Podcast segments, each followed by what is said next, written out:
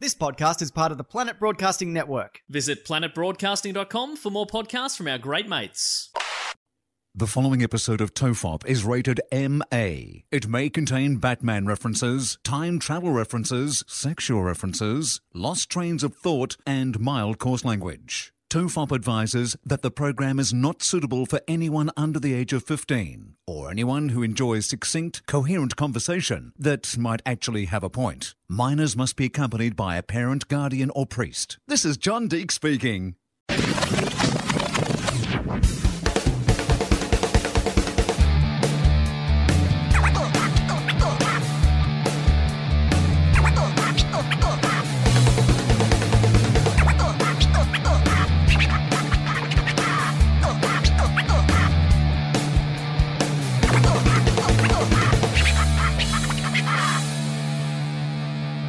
Everyone relax. This is Tofop. I'm Charlie Clausen. I'm Wil Anderson. Hello, Charlie. How are you? Hi, Wil. Good. I mean, I would like to say this is the first Tofop for 2020, but, um, you know, we've been doing a little bit.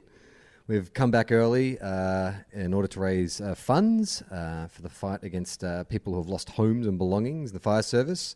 Bit of controversy around the Red Cross this week had me pulling at my collar when I was like, oh, don't let it be that Tofop is supporting some scam. like, it would be very Tofop if we've raised almost $100,000 and it's going straight to the pockets of Christopher Skase's estate. Six hundred dollars of it has gone straight to those affected by the fires. really, really helped out some people there. Uh, yes. Look, I've done. I, I when I saw the uh, controversy around the Red Cross, I did read as much as I could, and I feel like it's been slightly misrepresented what they were saying. Uh, you know, the way the the Murdoch press would have you believe is that they're not getting the money out to where it needs to go. What the Red Cross is saying is we are not giving all the money out straight away because this is an ongoing crisis. We are definitely addressing people who need it in the immediate uh, short term. Um, but the funds will definitely be going all uh, to the to the people from the bushfire crisis. And there's been a lot of controversy too around them taking a cut of some kind. Um, that is nominated when you create the GoFundMe. You can choose uh, whether or not they take a percentage. And I felt like, because there are volunteers working on this, that a percentage of the money that has been donated should go for the people who are doing all the admin and processing. So, just for transparency's sake, yes, a portion of the money is going to pay people at the Red Cross and GoFundMe uh, in order to have this fundraiser going. So, And obviously, feel, and obviously, sixty-five percent of all the money raised is going straight to our Patreon, right? yeah, totally. Finally, we're getting paid. it's all there in the fine all- print. Just for transparency, it's all there in the fine print. I mean, you think those James Fosdike cartoon strips pay for themselves? No. No, they literally haven't for years. This is the only thing that we could come up with. We're like those hucksters that go door to door during a tragedy asking people for donations. I mean, part of me did think, wow, like the response has been so amazing and so generous. And it's like our initial goal was to raise five grand, and we've raised almost 20 times that. But then I was like, what could we actually get people to give us money for that isn't a charity? Like, if it wasn't a national tragedy, what could we get people excited about that they'd want to give us just about the same amount of money for? I mean, I think in the last 10 years, we've proved something, Charlie. Nothing. Yeah. There is nothing that we Right. can do that will get people to support this podcast like a national tragedy. So the only time that we become relevant is when Australia is either on fire uh, or when uh, it's a you know, hail the size of golf balls falling from the sky, putting out the fires. Luckily, it seems to be that that is what Australia has signed up to for about the next 20 years. So we should have one of these once a year. So we don't want to Belle Gibson it, right? We don't want to be like, oh, donate money because you know Charlie's really sick or something. But could we frame it in a way that is like, look, I don't have cancer or anything, but you know my soul hurts. I, want, I want some validation for what we do. Can you give us hundreds of thousands of dollars to validate ten years worth of this stupid podcast? Uh, it would be great because, I mean, realistically, that's only $10,000 a year. Yeah, Like it's not Yeah, even a lot of money. it's less than the dole. If we had been taking the dole for this podcast every year for 10 years, we would have made more money out of it than asking for $100,000 now. I mean, people have been great. Uh, the last episode of uh, we did a special bunch of bonus for those of you who are unaware. Maybe you've been away or haven't been listening to podcasts. We recorded a bunch of there's bonus will philosophies, bonus two bonus TOFOPs, a bonus Two Guys One Cup. So they're all out for you to listen to. And in the Two Guys One Cup, we asked people when they were donating to break down in percentages uh, what they were donating for. And I've been uh, having a great time reading that probably on average 5% goes towards us 95% towards the firefighters and people who've lost everything and 5% towards us I mean, we could feel bad about the fact that we've chipped in a little bit for Red Cross admin. And like these are the Yeah. people, you know, making sure that all the people in the right positions are getting the money that they need. So the idea that you spend some of that cost on employing people to do that, implement those programs properly, isn't as big a deal to me. I find the idea that, like, of course, if you've got a big organization that's helping people, you probably need some professional people within that organization to be resourced to distribute the things and get them out there. And obviously, in times of tragedy, there are greater imposts on those people. But as I said, mm. Charlie, if everybody who listened to those free podcasts had put in a dollar, uh, we would have absolutely smashed it. And I've seen the amount of people who donated versus the amount of people who downloaded. And it is not the admin fees of the Red Cross who are the real thieves. It is the people who've been enjoying this bonus entertainment. We were meant to have a holiday, Charlie, and we came Yeah. back like the heroes that we are. Where was our order We of. Australia medal on Australia Day? yeah And and we and we also advocate for men's rights as well Yeah. Not enough, clearly. And Yeah. so I don't think anybody's looking for the TOFOP endorsement for the next Prime Minister of Australia, Joe Rogan style. Imagine that if next election we decide to endorse one of the candidates and then somebody, an investigative journalist like Kate McClymont or somebody goes back through old TOFOP episodes to discredit our endorsement. yeah you know these guys ranked they ranked chocolates based on the biscuits that were inside them Yeah. they did four episodes on it You'll never look at a lazy Susan the same way again. yeah, I think that uh, this reaction against. Uh, I've read a lot of the comments, which is always interesting, and it seems like a lot of people want an excuse to uh, not donate to charity because that was the, the the claim again and again. All the comments is like, "This is why I don't donate to charity. You can't trust it." And it's like, no, no, no. I think this is saying more about you and your your lack of philanthropy. Oh yeah, like if it was ninety percent admin costs and ten percent was going to the charity, then that is probably a, a reasonable idea. But the idea that people who get, it's like when people who get, yeah, that's why collecting is such an like you have to pay your collectors, and people get upset that you have to pay your collectors. But for these charities, they work out whether that it is more effective to pay collectors, and then you can raise you know a lot more money. Like it's what like when I see somebody in the street for a cause that I support, I often say to them, I say I already support this cause. Um, and often what I will do is just go and do it all online and sort of cut out the middleman of having to have that admin cost. But we've talked about this before, and I got quite a lot of cor- correspondence from people who work at charities going, "You have to have these overheads. This is, yeah, we've we've done the the work on you know whether it's more co- uh, cost effective to pay some people then bring in more money and have more money to use and implement versus you know having volunteers and not paying people to recruit and us just not getting that money Yeah, I mean, look at TOFOP. I mean, we are not a charity, but we bring income in through advertising and crowdfunding.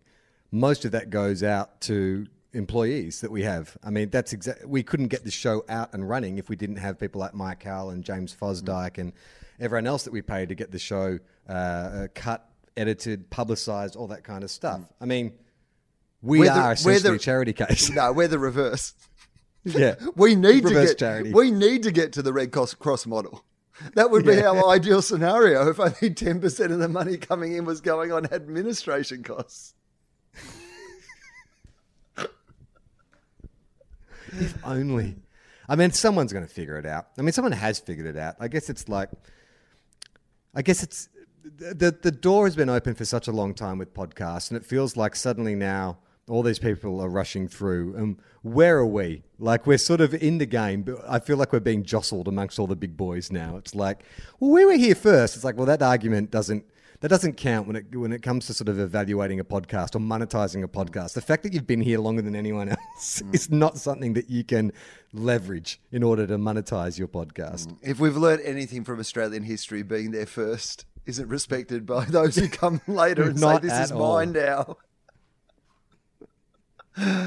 Oh man. Um, well, well, you know, there is the opportunity because you know I've been reading a lot about Joe Rogan this week, um, and so I decided to dip my toes back into the Joe Rogan world po- post all the controversy around his Bernie endorsement, and then you know a lot of debate online about you know, whether that's an appropriate thing and whether it's appropriate for Bernie to accept that endorsement because some of the things that Joe has said are different to some of the things that Bernie believes in and all this. And I've, you know, read some pretty good commentary on both sides of it. And um, I don't have a definitive opinion, you know, one way or the other. I think, you know, I think if you are a candidate who says, these are my policies, and you are endorsed by somebody who says who doesn't say you have to change any of those policies or anything. You haven't compromised in any way. You keep the things that you believe in. Just because that person who endorses you doesn't also believe in those things doesn't really, to me, devalue the words of the candidate themselves. Probably, but it's just made me more hmm. interested in Joe again because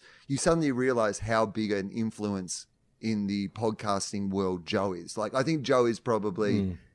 The most powerful podcaster in the world. You know, when it comes to terms of influence, Easily. when it comes to terms of his size of his audience is incredible, but it's not just the size of the audience, it's the influence that he has over those who listen to his podcast and the capacity he has for shaping their ideas and shaping their perspective of the world. So what I'm really saying, Charlie, is that we should start talking a lot more about MMMA. And then, And sorry, D- and MMA, DMT? not MMMA, DMT. MMA. Yeah, triple, Triple MA. MA? yeah. Well, now that you've left, you can talk about Triple M assholes, right? Is that MMMA? Or Triple MA is something I could have pitched to Triple M where we get various Triple M stars to fight each other in a cage. I bet they could have done that promo. I think the thing that makes Joe so unique is that there are heaps of big podcasts, but he is an independent podcast, the world's biggest independent podcast. So you're not getting the views of a corporation or, you know, an organization. It's literally shit that he is into and thinks about and enjoys in his perspective. And he has an audience of however many million people. So, you know, that's quite a powerful tool because I mean, the one thing, there's a lot of criticisms you can level at Joe, but the one thing that I think you can't is it's, it's a very broad church. I mean, he definitely gets on people with questionable political or social leanings, but he also gets people in from the other side as well. And I think that it's funny because I've been reading a lot of the commentary as well, and I think it's um, it's like a people who want to hate everything that uh, you know he represents can find lots to hate about him, and people who want to love everything he represents, you know, they can find it. He he's, he appeals to such a broad range of people, but because of that, I don't think any argument, any side can argue one way or the other. Yeah. So basically, what I'm saying is we should we should become the Joe Rogan of Australian podcasts. yeah, take two of us. Yeah. Excellent. I'm down with that. Let's just like talk about psychedelics and well, one of us will have to take up martial arts, and I don't think either of us are really into that. I mean, I'll have to do it. You'll have to do it. I think I don't wanna if do we're it. dividing up who's going to get to take the psychedelics and who's going to do the martial arts. Unfortunately, mate. Yeah, it's not really a question about that, is it? I mean, I did hear him talking a few weeks back about why he loves jujitsu and martial arts mm. in general, and it's this idea of, you know, you know, when you do martial arts, it's all about discipline, and and jujitsu especially is you're gonna get your ass kicked. Like no matter how good you get at it, there's always gonna be someone who's better than you, and you just got to get used to that idea of like being physically overpowered and having to overcome that adversity. And I was like, this sounds horrible. like. I mean, there's lots of challenges in my life. Why would I voluntarily pick up a challenge in which someone is rubbing my face into the ground or like a big bloke is lying across me? I don't, I don't know that I need that. I mean, I, I get it, but can't I just? I, it's like why I don't do group exercise. I love going to the gym. I love staying fit, but I like doing it on my own terms. I can go at my own pace. I can exercise on my own. There's no one yelling at me. There's no one who's telling me to keep up or anything like that. But then the idea that you know, when I, at the moment, I'm doing like a lot of calisthenics. So that's like body weight kind of exercise. But at no stage am I getting hit in the face by my own knee or my own elbow. you know what I mean? Uh, the resistance of my own body weight is enough for me to fight against. I don't need my body then turning against me and punching me in the face. Are you still meat free? Because if we're going to Rogan it up, one of us needs to start hunting and eating elk. Uh, no, I'm eating meat again. Um, I Did you watch know it? that I You watch another documentary? Yeah, watch another. I just got Game Changers of- too. We were wrong. I just got tired of farting all the time. I just could not stop farting. Um, and also, I did notice my energy levels dropped a lot. But I, what I would say is I've probably cut out where I used to eat meat probably every meal. I'm probably eating meat once, once every couple of days now. Um, so it, it did make an impact. And then I, I heard uh, the guy who made the Game Changers documentary because they did a big debunking episode on Rogan's show, and then they had the director on with the doctor who debunked it, and they had this big debate. It was really interesting. And the guy who made the documentary said, Ah, I never said go vegan. I just said that you should look at maybe reducing your meat intake. So I was like, okay, well, if he's saying that, then I don't feel so bad about bailing out of veganism after four weeks. It's really weird that he didn't say go vegan though, because every single person who's watched that documentary has decided to go vegan. So it feels like the documentary do- did lean a little towards making people go vegan. I think it was the Arnie endorsement. That's what got me. With Arnold Schwarzenegger's there saying, hey, man, mm. don't eat meat. I'm like, wow, that's bloody Mr. Olympia there. Is that what he mm-hmm. was, Mr. Olympia? Mr. Universe. Mr. Yeah, but he's also Terminator. a guy who's made his fair share of mistakes. Do you know what I mean? Yeah. Like, there wasn't a housekeeper he could keep his hands off. Like, I'm not sure that, you know, you should be trusting him on everything. Um, you came to the show with some prepared material, which is good. Yeah, I was just going to quickly tell you a story about farting. It's rare that I have a farting Oh. story, but Yeah, okay, great. Um, but seeing that you seeing that you brought it up, I will tell you this a quick little story. Had to go and visit a uh, friend in hospital, and um, Mm-hmm. they were in a, a a ward where you know it's you've got curtained off areas, so it's like you know not everyone's not kind of next to each other, but it's kind of a bigger room that they've curtained off into two separate rooms. So there's somebody just on the other side of the curtain, basically, right? So there's no walls in between. And this person who was on the other side was an elderly woman, and she was letting off the biggest farts of all time. like oh proper. God. like the first time I heard it, I thought it must have been an old leather chair. Like it was like a trumpet went off, and then just every five minutes, she would. I was like, is she deaf? Have they taken out her like hearing aids or something, or is she just like, fuck it, I'm in a hospital, I don't care anymore. I'm just gonna let these farts rip. How old did you say she was? Oh, I would say from the little look that I had at her through the curtain in her sort of seventies, I would have said. At Oh, yeah. least. I reckon once you cross 60, you stop giving a shit, right? Well, I mean, but this was even a noise I couldn't expect a seventy-year-old to make. Like it felt like it would break her body. you know what I mean? Like it was. It felt too much for one little old lady. Mate, well, I'm telling you, the one thing about becoming a dad that is uh, uh, shocked me most is that babies fart. So nothing shocks me now about farts. Like my daughter, for such a tiny, sweet little thing, farts like a truck driver. Like it is loud and it is violent. Like it can wake you up in the middle of the night. So I think maybe with like 60 years under her belt, she could probably be like, yeah, trumpet farting for sure. Um, all right, I have brought to the table here a list from The Guardian. Uh, TheGuardian.com is what I'm looking at. And uh, what they have done is they've listed the 20, I think, or more. No, it actually looks a bit more than 20. Um, uh, but basically, the idea is um, classic Australian TV history moments. And they're doing a little vote to find out what the, you know, the greatest moments in Australian TV history are, basically. Um, So, have you had a look at this list? Uh, I had a look at it. Yes, I recognized some. I did not recognize all. Okay. Well, what I might try to do is I might start, uh, rather than just starting at the top of all these things, um, in case we don't get to all of them, what I might do is just look at some of the ones that have got the biggest votes first, and then we'll see how we go. Yeah. Um, Great. So, all right, I'll go through and I'll find um, uh, what I can see has got the most votes at the moment. So, okay, at, at 2,462 votes so far, uh, Julia Gillard's misogyny speech. Do you remember that? I remember the speech. Hmm. I'm surprised it's on the list. Was that like a like a TV moment? Well, see, this is, I think that is a very good point to raise because it was televised because it was in Parliament and Parliament is televised. But are Hmm. you talking about that as being a TV moment? Like, do you Yeah. consider when they televise the House of Rep- Rep- Question Time in the House of Representatives as being a TV show? Like, is there anybody No. who's like, don't spoil what happened in Question Time? I'm going to binge watch it on my holidays. like, it doesn't really. I mean, I guess there are storylines and there are arcs and stuff, but the idea that you know, it's ratings week, and so Julia Gillard's rolled out a misogyny speech is not really how I would consider. I'm not sure that I would consider that to be a a TV moment.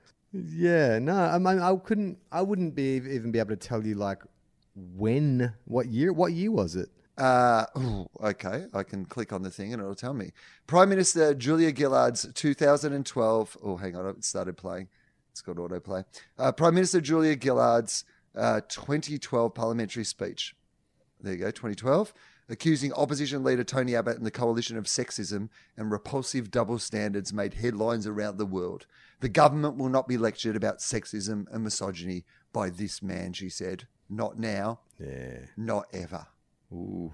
I don't remember uh, anything about it apart from that bit. that you Well, just was, me then. yeah, a typical white straight man response, isn't it? Don't give a shit Yeah, about Julia yeah. Gillard's Blah misogyny blah blah speech. blah. Yeah, blah blah blah blah blah blah. That's what I heard. Whinge, whinge, whinge, whinge. Yeah, be careful uh, when we endorse that political candidate. People are going to play this episode. and the bloody feminazis. Listen what they said about Gillard. Um, all right, so that looks like it's clearly in the lead at the moment, but I Yeah. don't consider that to be a television moment. So it's it, clearly in the lead because people expect. Okay, this next one is definitely a television moment. I'm going to say 838 votes so far for the Chasers' invasion of APEC in 2007. What do you remember about that?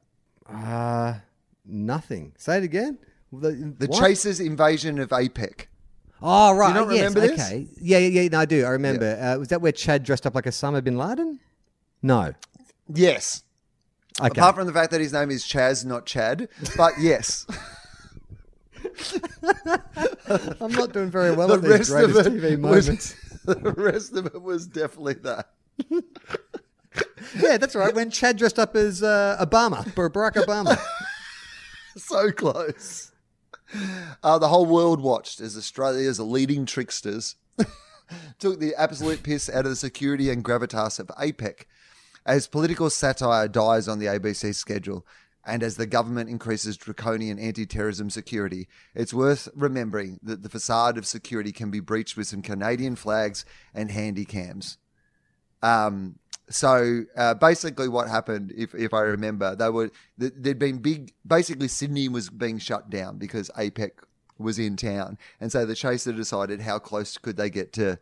I think George W. Bush probably was in town, right? And uh, they were like, "Who? How, how close can we get to the American president while dressed as Osama bin Laden?" And it turns out heaps closer than they thought. Basically, the idea was that they would get stopped at the first security checkpoint, and that would be the segment for the show. And then when they got let through the first security checkpoint, I remember hearing them talk about it later, going, because they shit themselves, because they're like, okay, hang on, we've actually now got into a completely secure area that we're not meant to be in. If somebody works this out, we might just get shot. I'm dressed as Osama bin Laden. My name is Chad, not Chaz. I don't know any Chazes. Chad. Uh, all right. Well, that was a. Did they that actually was- end up, did they, did they end up televising that, or was it just the aftermath that got televised? Did they, were they able to put that in their show? Oh, that's a really good question. Um, Because I feel like if they haven't, then that's two examples. Where it's like, well, I mean, it happened relating to TV, but it's not necessarily a TV moment. okay, I'm gonna. The, It's not. It's not Normie Rowe, and I don't. ho- Hopefully, I'm not. Um, hopefully, I'm. I'm not uh, uh, giving away any secrets. But when Normie Rowe got punched in the face by what's his face, uh, Ron mini Casey. Bruce Ruxton, Ron Casey. not. I can't believe it's not Bruce Ruxton. Um, here we go. Uh, the Chaser APEC pranks were a series of comic stunts that targeted, yeah, APEC, okay, uh, in Sydney, Australia. They were coordinated and performed by the Australian satire group The Chaser. Yep, okay. Um, the most prominent prank was the breach of an APEC restricted zone in the heart of Sydney CBD on 6th of September. Julian Morrow directed a fake Canadian motorcade, which was allowed through the restricted zone by police and not detected until Ch- Chaz Licciardello alighted dressed as Osama bin Laden. That's when they worked out. I mean, it was not a great day for Australian security, was it? We've got all these world leaders in, and just somebody's whacked some. Do you reckon there were some people involved with Al Qaeda who were just looking at that going, fuck, is that all we needed? Is that easy? A limo Yeah. and some Canadian flags. I mean, do you reckon it's like in footy teams when they do the Hmm. Monday review and they'll go back and they'll just play tapes and they'll say, oh, look, you know, the defense was a bit slack here, let this guy through. Does the, like the security forces, do they get together and play a tape of that and go, I mean, dude, the guy on the checkpoint, you waved him through. You didn't even read his ID properly. I mean, well, okay. Well, here's what happened. Um, Okay. Some team members faced charges for breaching the APEC zone, but these were dropped because police had let them in. Yeah. I mean, I mean, it's a pretty fair point, isn't it? yeah. Um, okay, you, yeah, but I understand what you're saying. I'm not sure that all of that did go to air, so you're absolutely right. I'm not sure the top two at the moment. I'm not sure are necessarily. Do you reckon people got fired over that? Like people who work for the AFP or whoever was meant to be running security? I mean, reassigned at the very least, you would think, right? Oh, the Catholic, the Catholic Church model? Is that Oh, yeah, yeah. Is that what you're saying? Yeah. Move to a different precinct. Um, again, on 997 votes, another one that I'm going to dismiss as not actually being a television moment, which is uh, Gough Whitlam's famous di- dismissal dis- dismissal speech. Dismissal. Yeah. um, Yeah, this and Julia Gillard could fit both into like a pol- like greatest political moments more than yeah, TV, but they're more right? about the actual moment rather than it being a television moment, aren't they? And I'm going to Yeah. put I'm going to put the next one on the list in that category as well, which is Cathy Freeman's 400 win at the 2000 Olympics. Because again, sporting achievement. It's a great sporting achievement, but is it an amazing TV moment? It's an amazing sporting moment that was also filmed. It feels like there's a lot of padding going on in this list. It's like, But these are all the ones that are winning. is- yeah, right. Well, they shouldn't have offered them up as, as nominees. It's it's bloody uh, it's uh, it's uh, thrown it's thrown the curve out. Yeah, exactly. I'm I'm disqualifying all the ones we've talked about so far. Uh, what Yeah, me about this then?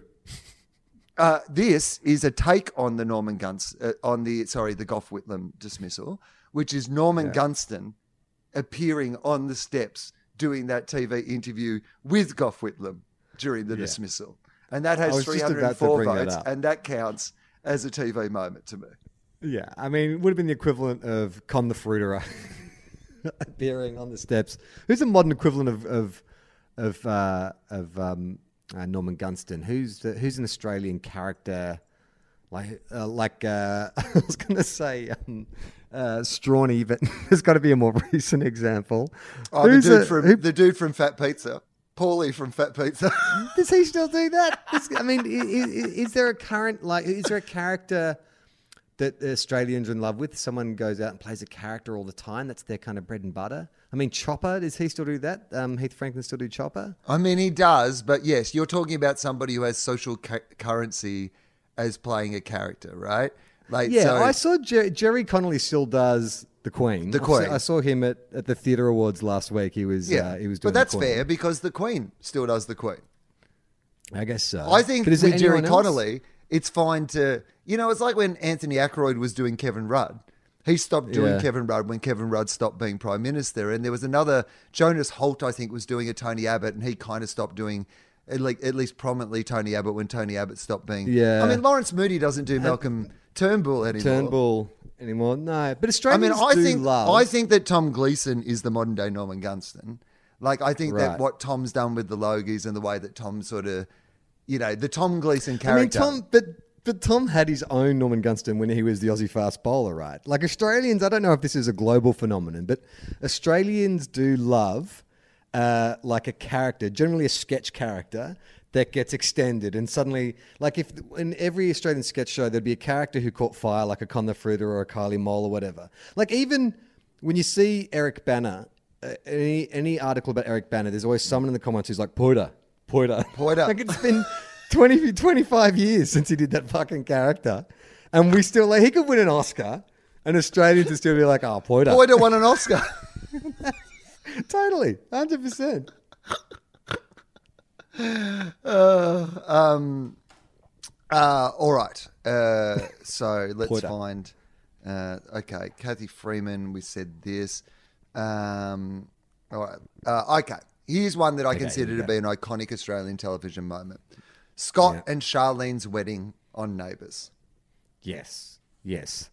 The dulcet tones of Rose Tattoo, or at least Angry Anderson singing Suddenly. I remember watching this live. I would have been about 10 years old, 10 or 11 years old. And uh, it was hard to explain how huge uh, Jason Donovan and Kylie Minogue were back in the day. Like, I, I don't know if there had been because it was so big in the UK. Like it was for the first time ever, Australia, which has such a cultural cringe. We we're used to kind of fawning over international celebs, but finally we had exported one that was like Beatlemania in the UK, and so those two getting married was as big as it got. I mean. I was also a big fan of Peter O'Brien, who played, uh, God, what's his character's name Neighbours? Remember, he, he broke his back in the very first episode, and then at the end of that season, the cliffhanger was he's going to dive again. It's like, no, the doctor said he could never dive again. I remember as an eight or nine year old, like my heart been in my mouth, can Peter O'Brien dive again? But second to that would be, yeah, Scott and Charlene's wedding. Well, what it says here in the description is Kylie Minogue and Jason Donovan were neighbours breakout stars, as rumours of a real life love affair propelled their on screen romance to mythical status. But their characters, an unwed couple, were seen to be living in sin at the time. So the producers organised the wedding of the year. It was watched by more than 2 million Australians Holy and 19.6 million Brits. That's So amazing. 20 million Brits. Uh, here we go. Uh, the triumph of young love over parental opposition, and the whole nation was behind them. Not just the perfect wedding, but the perfect soapy episode too. Who could forget Mrs. Yeah. Mangel staring longingly at Harold, Des putting a loving arm around Daphne, or Paul looking back wistfully at Gail as Angry Anderson's power ballad suddenly belted out in the background. Well, I forgot all those moments, I'll be honest with you. all I remembered was Angry Anderson, Charlie, and Jason.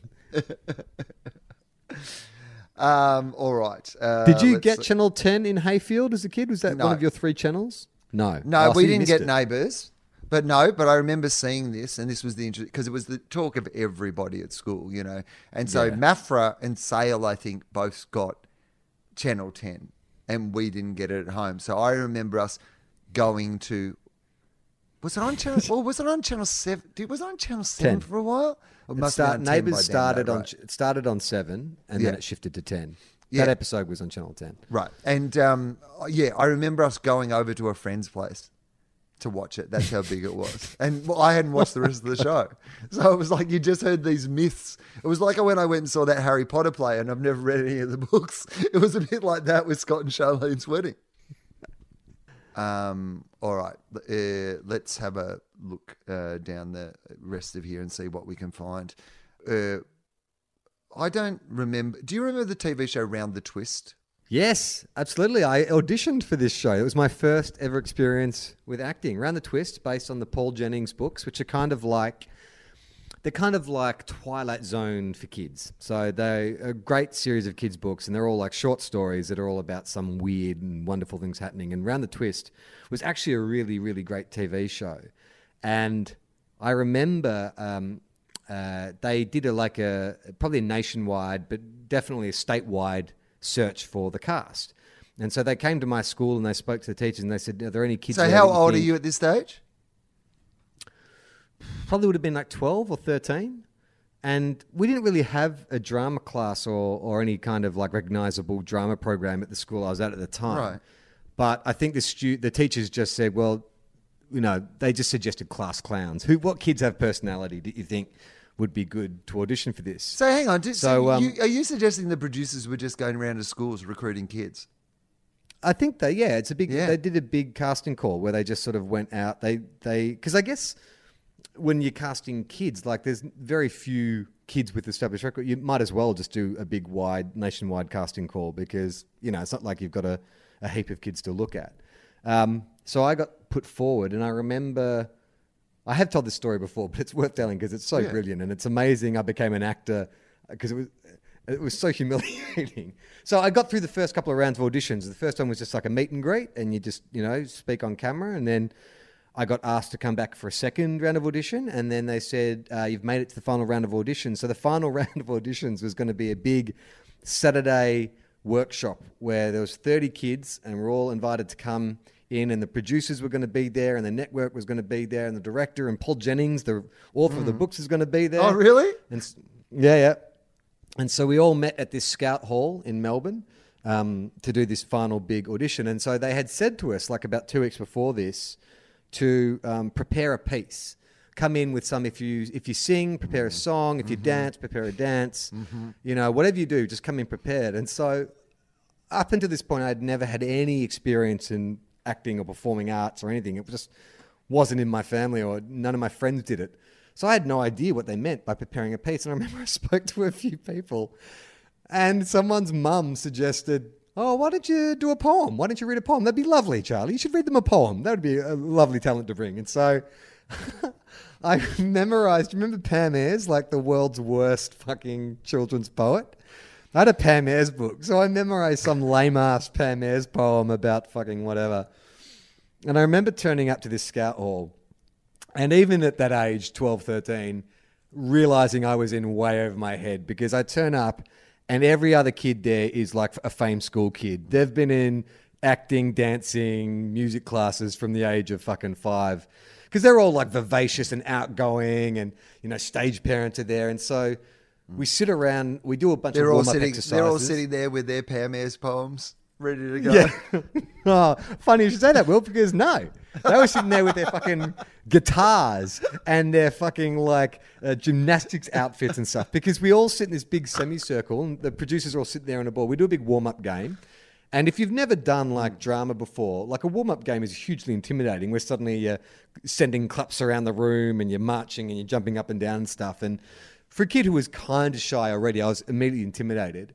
And then we sit in this big semicircle in front of the producers and they start just one by one going around the group and you get up and you do your prepared piece. So the first kid gets up there and fucking dances to Billie Jean, like fucking move perfect, does the entire routine from Billie Jean. Second kid gets up there with his guitar and sings fucking American Pie beautifully. You know, the, the producers are crying. And I'm just watching one by one all these like super talented, super experienced kids just get up and fucking nail it.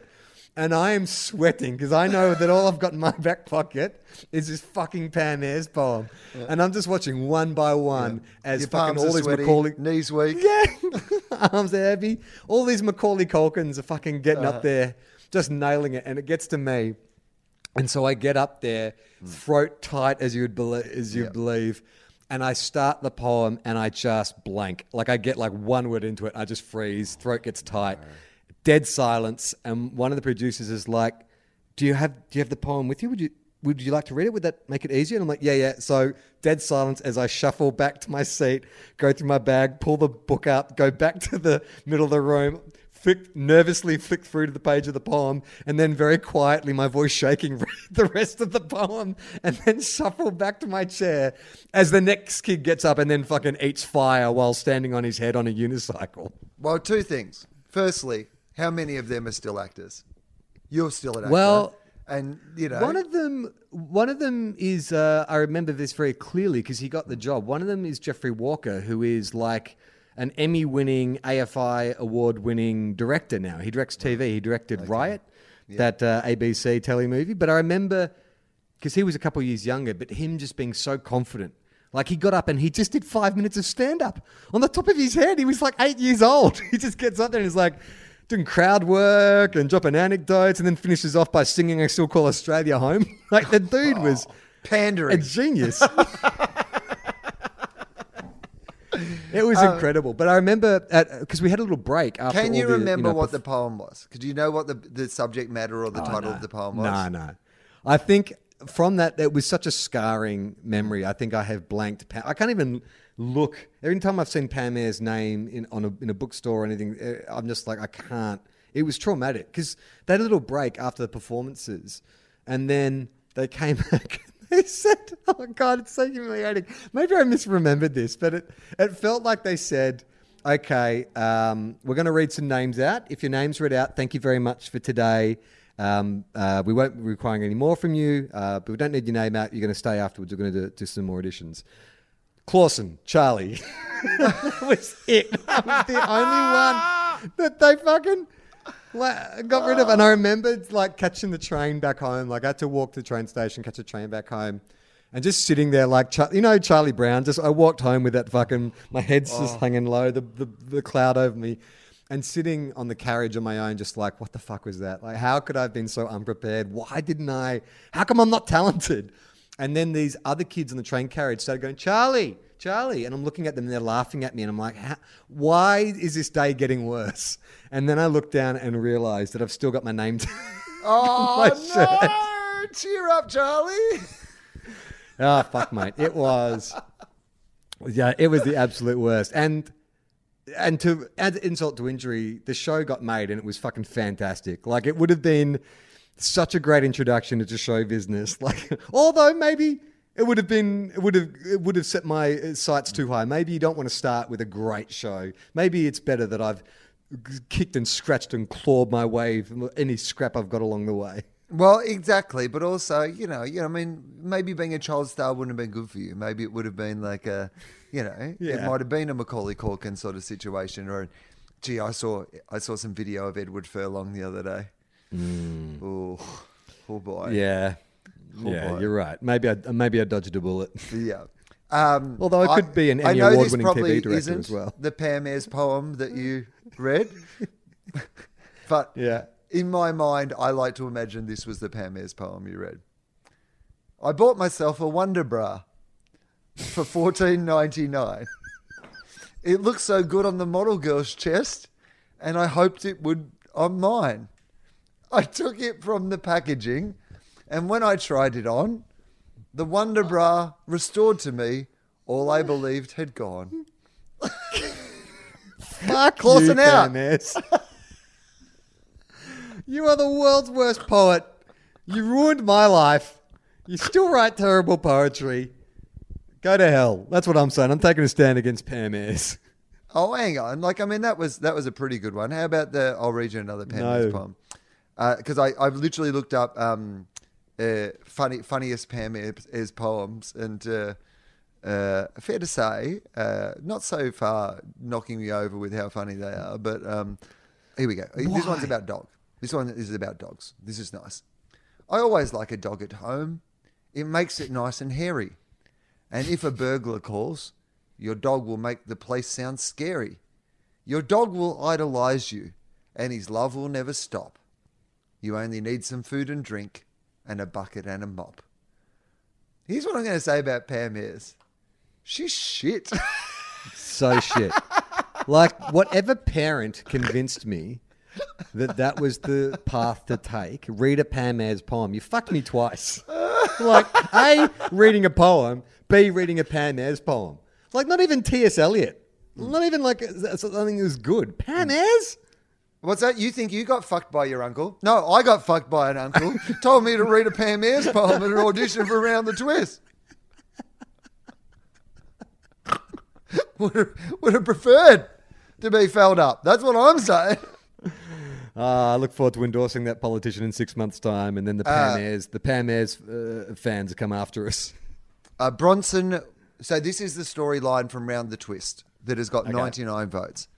Bronson. Do you know who Bronson was? Did you follow Round the Twist afterwards? No, no.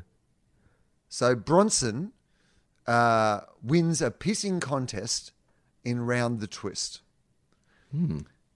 Humiliated in a school peeing competition, Bronson, the youngest of the Twist family, makes friends with a water spirit and demands. I think that is played by Jeffrey Walker, the same director I'm talking about now. I think Oh, really? Now let's look it up. Yeah. humiliated in a school peeing competition. The traditional Australian school peeing competition, of course. I've never all- heard of that before. Um, Todd Carney was like, I, I would have nailed that. Uh, humiliated in a school peeing competition, Bronson, the youngest of the Twist family, makes friends with a water spirit and demands a rematch. The sight of his mighty stream flying over the tin wall of the boys' urinal as the music swells to a triumphant climax and the spirit winks at him through a water drip. so hang on. What the fuck? This is some weird slash fiction. Fiction. What? So hang on, this kid loses a pissing contest. This is a water sports. This is the sort of shit that's like all porn sites are now. It's why no one can watch porn anymore because it's always like he's his uncle and also his like stepmother and they're all having sex and there's a water spirit and then the water spirit winks at him. Um, uh, so the sight of his mighty stream flying over the tin wall of the boy's urinal as the music swells to a triumphant climax and the spirit winks at him through a water drip was a moment of sweet vindication for anyone who's ever been bullied. Okay, so it was a storyline about overcoming your bullet, bullies, but it was about a winking water spirit. Yeah, a bit too much piss in that uh, little story for me. Uh, I didn't know. I didn't know that. I didn't know. It's not the actor I was thinking of who played Bronson, and uh, I'm amazed that got 99 votes. Uh, 31 votes. Do you remember Yeah. the name, Charlie? Merlin Luck. Melon Luck, uh, Fre the refugees. Oh no, or was it Free the refugees? Fre the refugees. No, Free. Was it Fre or was it Free? I think it was Free oh, free refugees. No, yeah, it was free refugees. yeah. Evicted from season four of Big Brother, Luck hopped out of the car into the streaming audience, covered his mouth in duct tape, and raised a sign he'd smuggled in Free the refugees. The tense minutes of his final silent protest as host Gretel Killeen tried to get him to talk gave the show its best ratings of the seasons and made headlines the next day. I remember Um, that. I remember seeing that live. I was into Big Brother in the first few seasons. I really liked it. I remember that happening. It's actually uh, it's pretty ballsy. I mean, back then when you kind of in the early seasons, you didn't really know what the reaction was going to be to Big Brother. I think he was like a second or third seasoner. For someone to do that. Season that, four. I mean, So he, he then, own- they knew kind of by season four. Okay.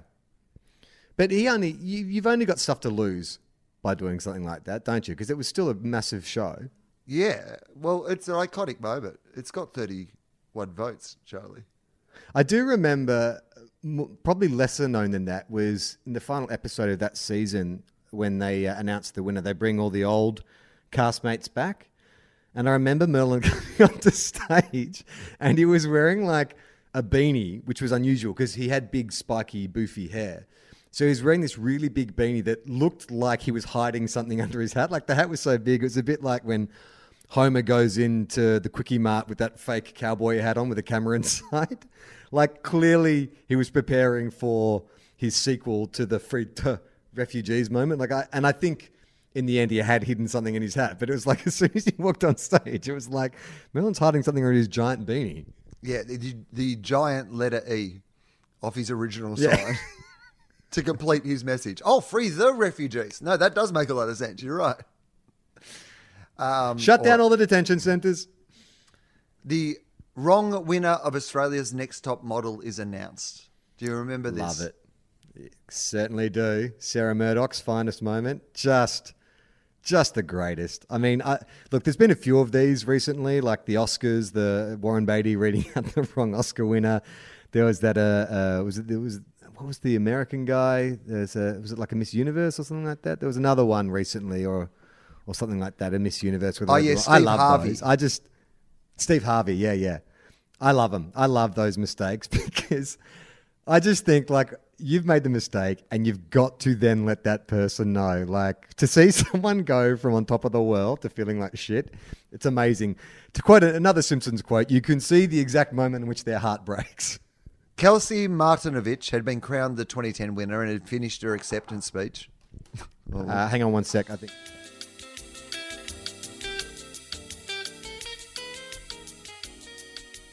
Uh, Kelsey Martinovich had been crowned the 2010 winner and had finished her acceptance speech. Finished when the bombshell was dropped. Oh, was it that long after? Yeah. Oh fuck. Host Sarah Murdoch had been fed the wrong name, and Martinovich had actually lost to Amanda Ware. I don't know what to say right now. I'm feeling a bit sick about this, Murdoch said. The stuff up made for thrilling live TV, and Martinovich received $25,000 and a trip to America by way of apology.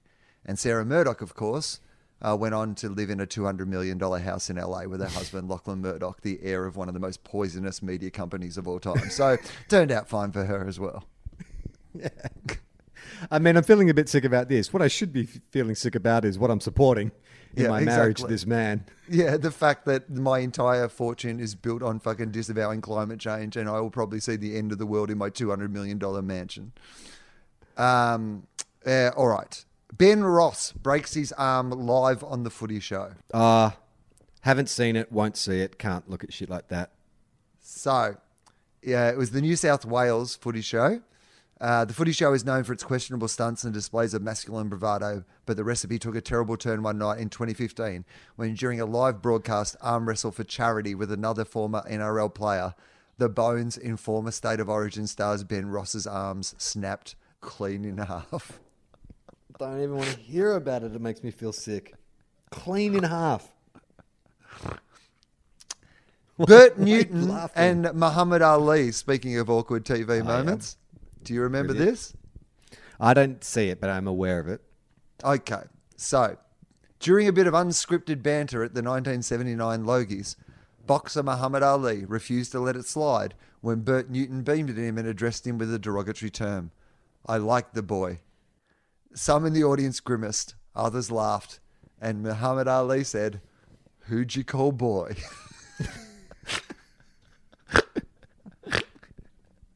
Newton claimed ignorance of the slur. Uh, uh, well, you think maybe he was ignorant of it, though, right? Because Yeah. if you're going to I to, wouldn't immediately associate that with if you're that. going it's to a yeah, different. if you're going to racially insult somebody in Australia, that wasn't a term that was necessarily used in that derogatory fashion. And if you were going to insult anyone, I'm not sure it would be Muhammad Ali. He's the one person I imagine you'd be reasonably careful with your language around.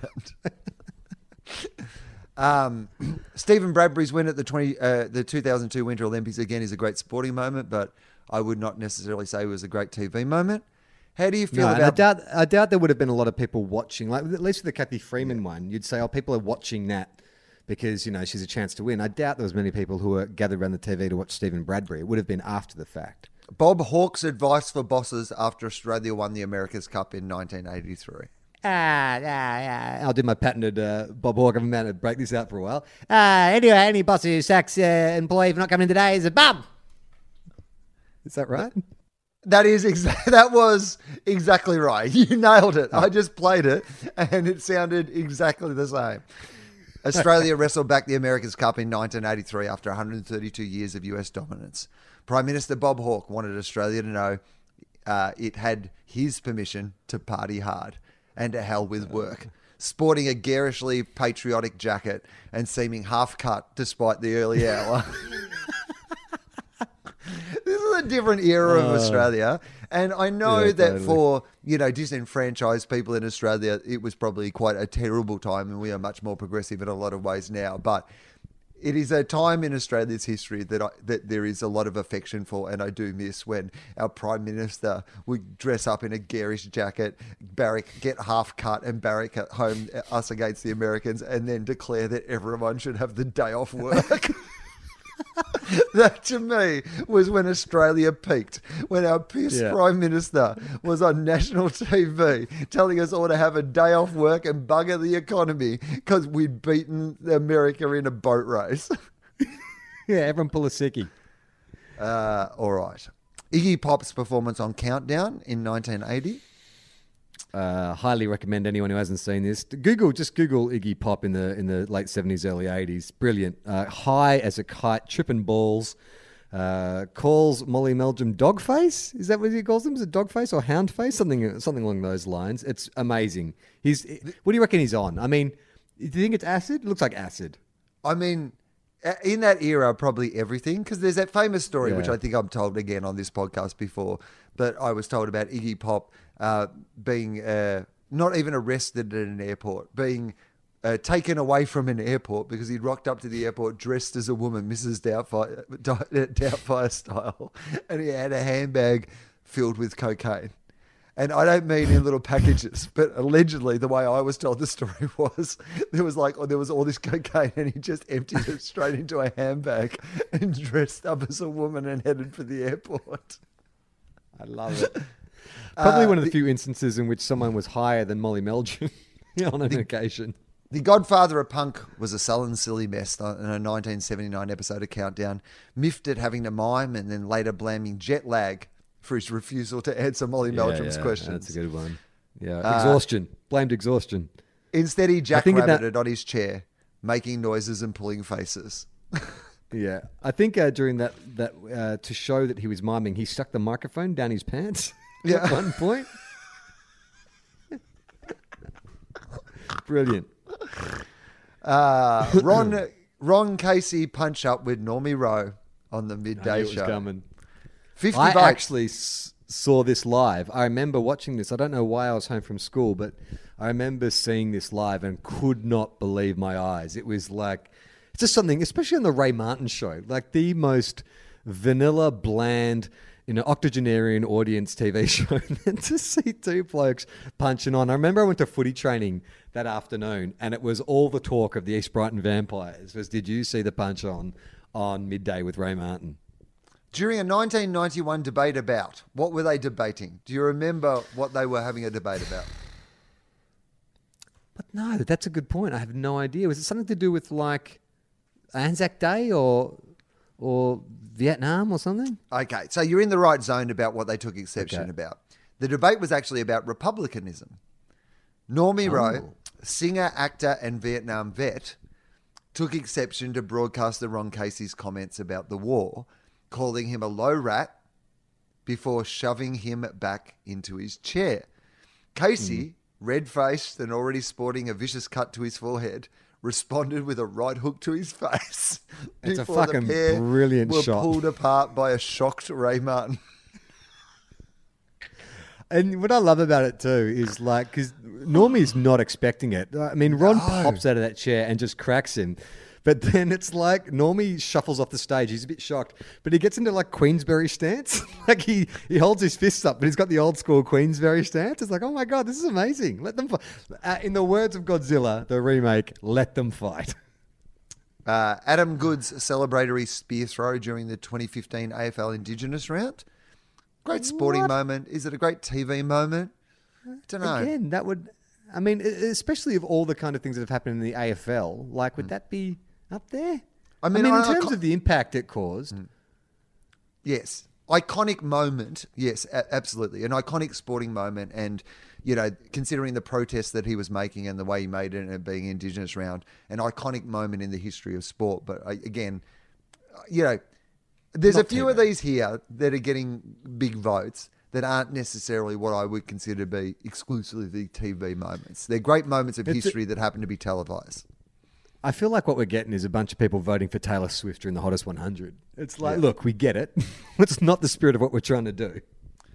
Okay, here's one that is purely a television moment, and to Oh, be yeah. honest with you, I think is probably one of the most iconic TV moments of all time. Uh, in fact, I'll give you a guess, Charlie, if you want to have a guess. It's from a, Okay. a TV drama, and this was Mm-hmm. the most uh, up there with Scott and Charlene's wedding as being one of the most iconic TV drama moments of our youth. Okay, and was it a was it a death? It was a death. Molly dies on a country practice. Molly dies on a country practice.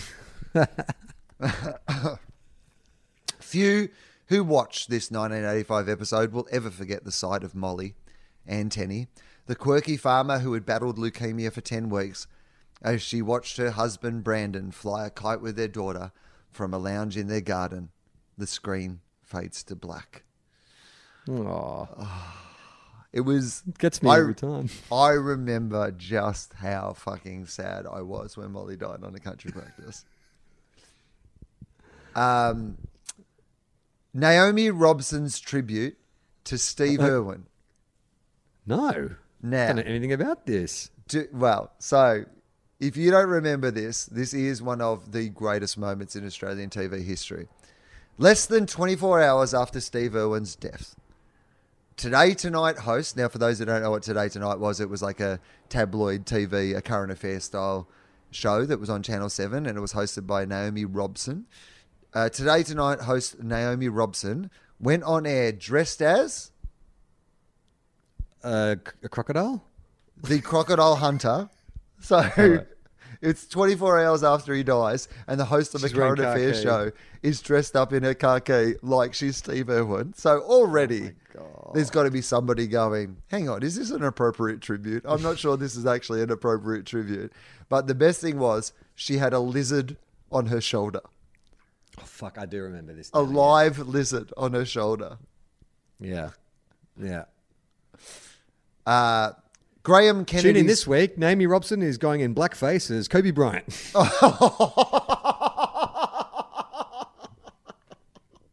in a touching tribute to the LA Lakers star. Oh, wow. Uh, Graham Kennedy's crow call. Uh, look, I mean, way too young to have seen it, but of course we all know fuck, fuck, fuck. One of the. This was. Graham Kennedy was our Johnny Carson. Graham Kennedy was our first ever Mr. Television, and he was an incredible entertainer when, you know. Those, that idea of there being a you know Tonight Show, a variety show on television, and he was the greatest of all. And often when you hear things like that, when you look back at their work, you actually go, "Hmm, were they? Were they The that great?" standards weren't that high.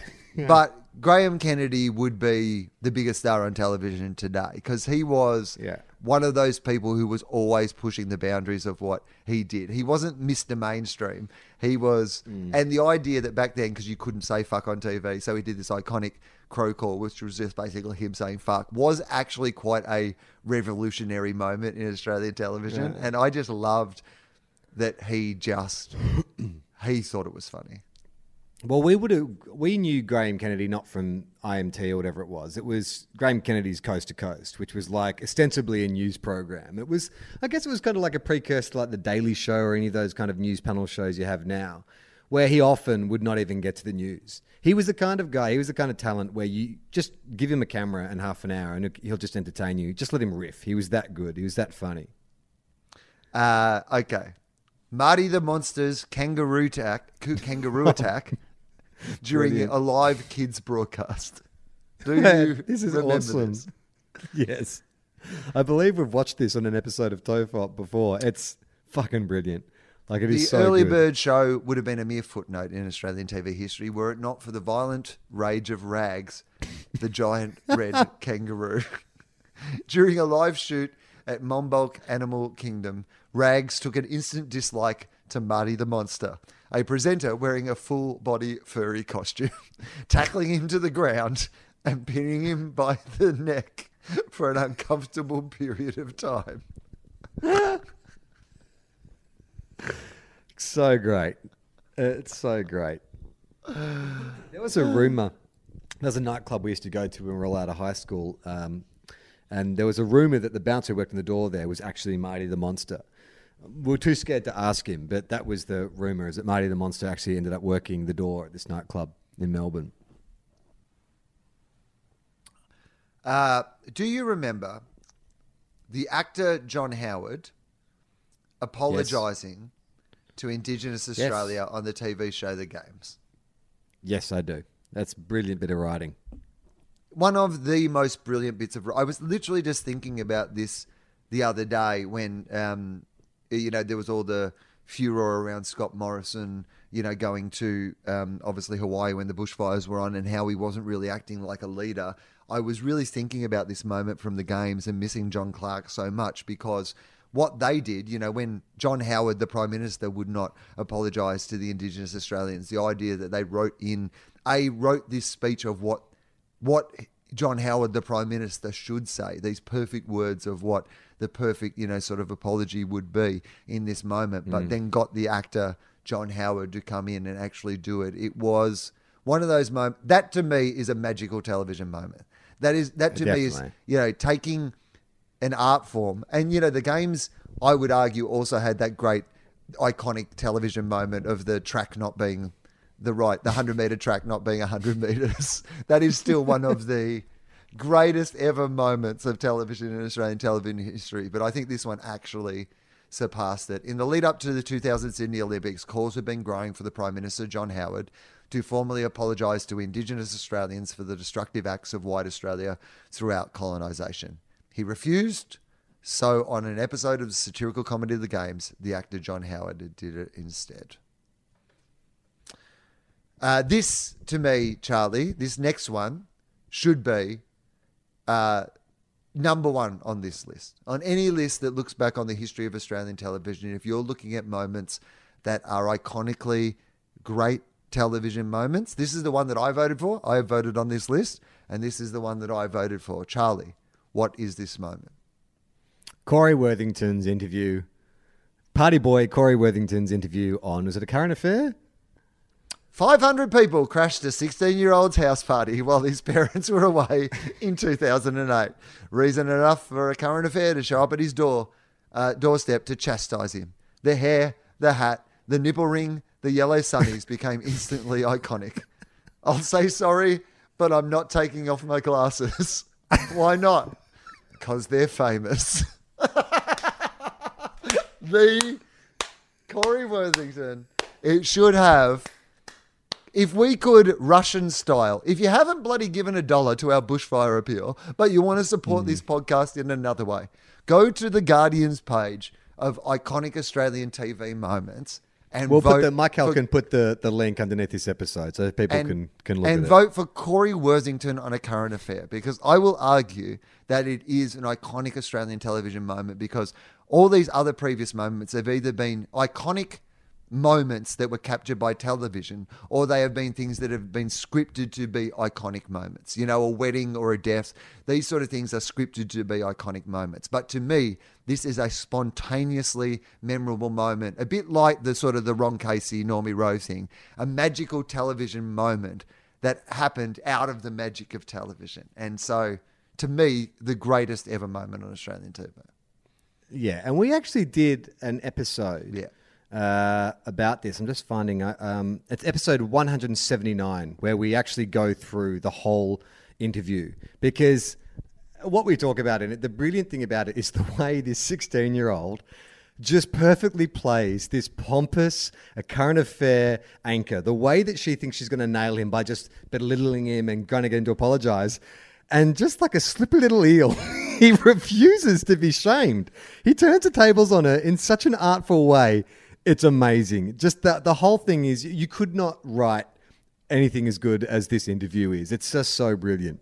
Well, he was the he was the OK Boomer meme twelve years before OK Boomer. That's what Yeah. Corey because that that whole OK Boomer thing that was just essentially what Corey Worthington was doing to a current affair. A current affair being Yeah. the the most boomer television show of all time, and then suddenly they had met their match. This you know millennial. I, I don't even know if he would be a millennial. He, might even be too old to be that. But it was Well, the yeah. right on the edge of you know us discovering this next generation who did not give a fuck for our ways. I mean, my favorite line, and I'm paraphrasing, is when she says something along the lines of "Take a good hard look at yourself," and he goes, "I have. Everyone has. They love it. They love it.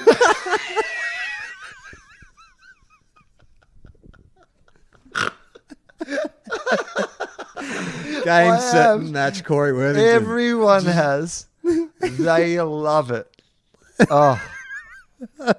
Oh. All right, let's wrap it up there. Yeah. Um, uh, if you want to support uh, our show, Patreon is the best way to go about that. Patreon.com forward slash TOFOP. We've just uploaded a new Everyone Relax. There's a whole bunch of uh, uh, uh, exclusive behind the scenes uh, material there. There's uh, uh, um, uh, there's Q and A's. There's comic strips. Um, there's what else? There's other good stuff. I can't think. My brain's not working. What else we have on our Patreon? Uh, videos. Did you say that? Videos. Videos, yeah, videos. Look, there's just heaps of stuff there. Go check it out. Um, if you want to support our bushfire fund, uh, there'll be a link in this episode description. We're almost at 100,000. Look, I know that numbers are irrelevant when it comes to a good cause, but if we could get over 100,000, I would just feel good about that. We've only got about three grand to go. So, all those people, and we know there's a lot of you out there who listen to the show who haven't donated, if you donated $1, you tip us over the 100,000, and then we can stop hassling you about it. Then we can wrap this whole thing up. Um, but look, thank you to everyone who's done it so far. Again, it's uh, beyond anything beyond what we expected. You've been so generous, and it's going to a good cause. So thank you to those who have donated. And if already. you've already donated and you want to help us in another way, go to theguardian.com and vote for Corey Worthington. I have. Everyone has. They love it. they love it. Uh, also, check out our YouTube channel. Um, we're going to be upload. We're going to be updating that with some new material now uh, soon. But there's a lot of stuff up there. There's our web series. There's Q and A's. There's animations. There's a whole bunch of great stuff there. So make sure you check out our YouTube channel. And um, I am on tour at the moment, so if you want to come and see me, thank you to everyone who came out to my improvised shows. What you're talking about, Wil, at the Sydney Comedy Store, uh, had the best fun doing those shows that I've ever had. Um, it, I, I think because I'm not trying to work up new material, like sometimes when I do those shows previously, you know, that whole idea is like, oh, I've got to get some material out of tonight's show. Whereas because I'm not doing that, I'm just doing the shows as shows in the room. They've been the most fun I've ever had. And every one of them has, has been really different. And everybody came along to play as well, Charlie, which was really nice because like you worry that like, but no, people shared amazing stories with me, and we went on all these yeah amazing adventures through their lives and had so much fun. So I've got another ten of those shows that I'll be doing at the Melbourne International Comedy Festival during the um, during the comedy festival. So they'll be different uh, every night. Come and see more than one if you'd like to. And I'm also doing Will Legal there. But the next place I am at is Brunswick Heads. I'm doing five shows in Brunswick Heads, Northern Rivers of New South Wales, doing my Will Inform show. So that starts on February 11, and then I'm off to the Adelaide Fringe doing Will Inform there as well. So uh, uh, buy some tickets, come and see me do a show. Uh, one last thing, I have another podcast called Dad Pod with Osher Günsberg. We're back for 2020. Uh, we've got Yumi Stynes on this week. She's our first mum dad who's coming on the show to give us some advice. Um, there's a, at least uh, 12 episodes for you to dip back into. Bo Ryan was the week before. It's great stuff. Osher's great because he does all the reading and research, and I just get to ask him questions. So it just saves me having to read all those books because there's a lot to read. Wil there's a lot to learn about being a dad. And I don't have time for this. I've got to do this bloody show. No, I like you. I like your podcast with Osher because um, I can learn how to be a dad at about the same rate you're learning how. with none of the responsibility. Feels like it's a masterclass, but you've dumbed it down for me. I'm Charlie Clausen. I'm Wil Anderson.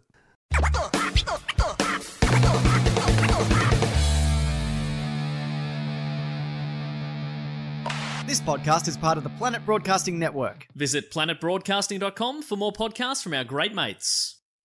I mean, if you want, it's, it's up to you.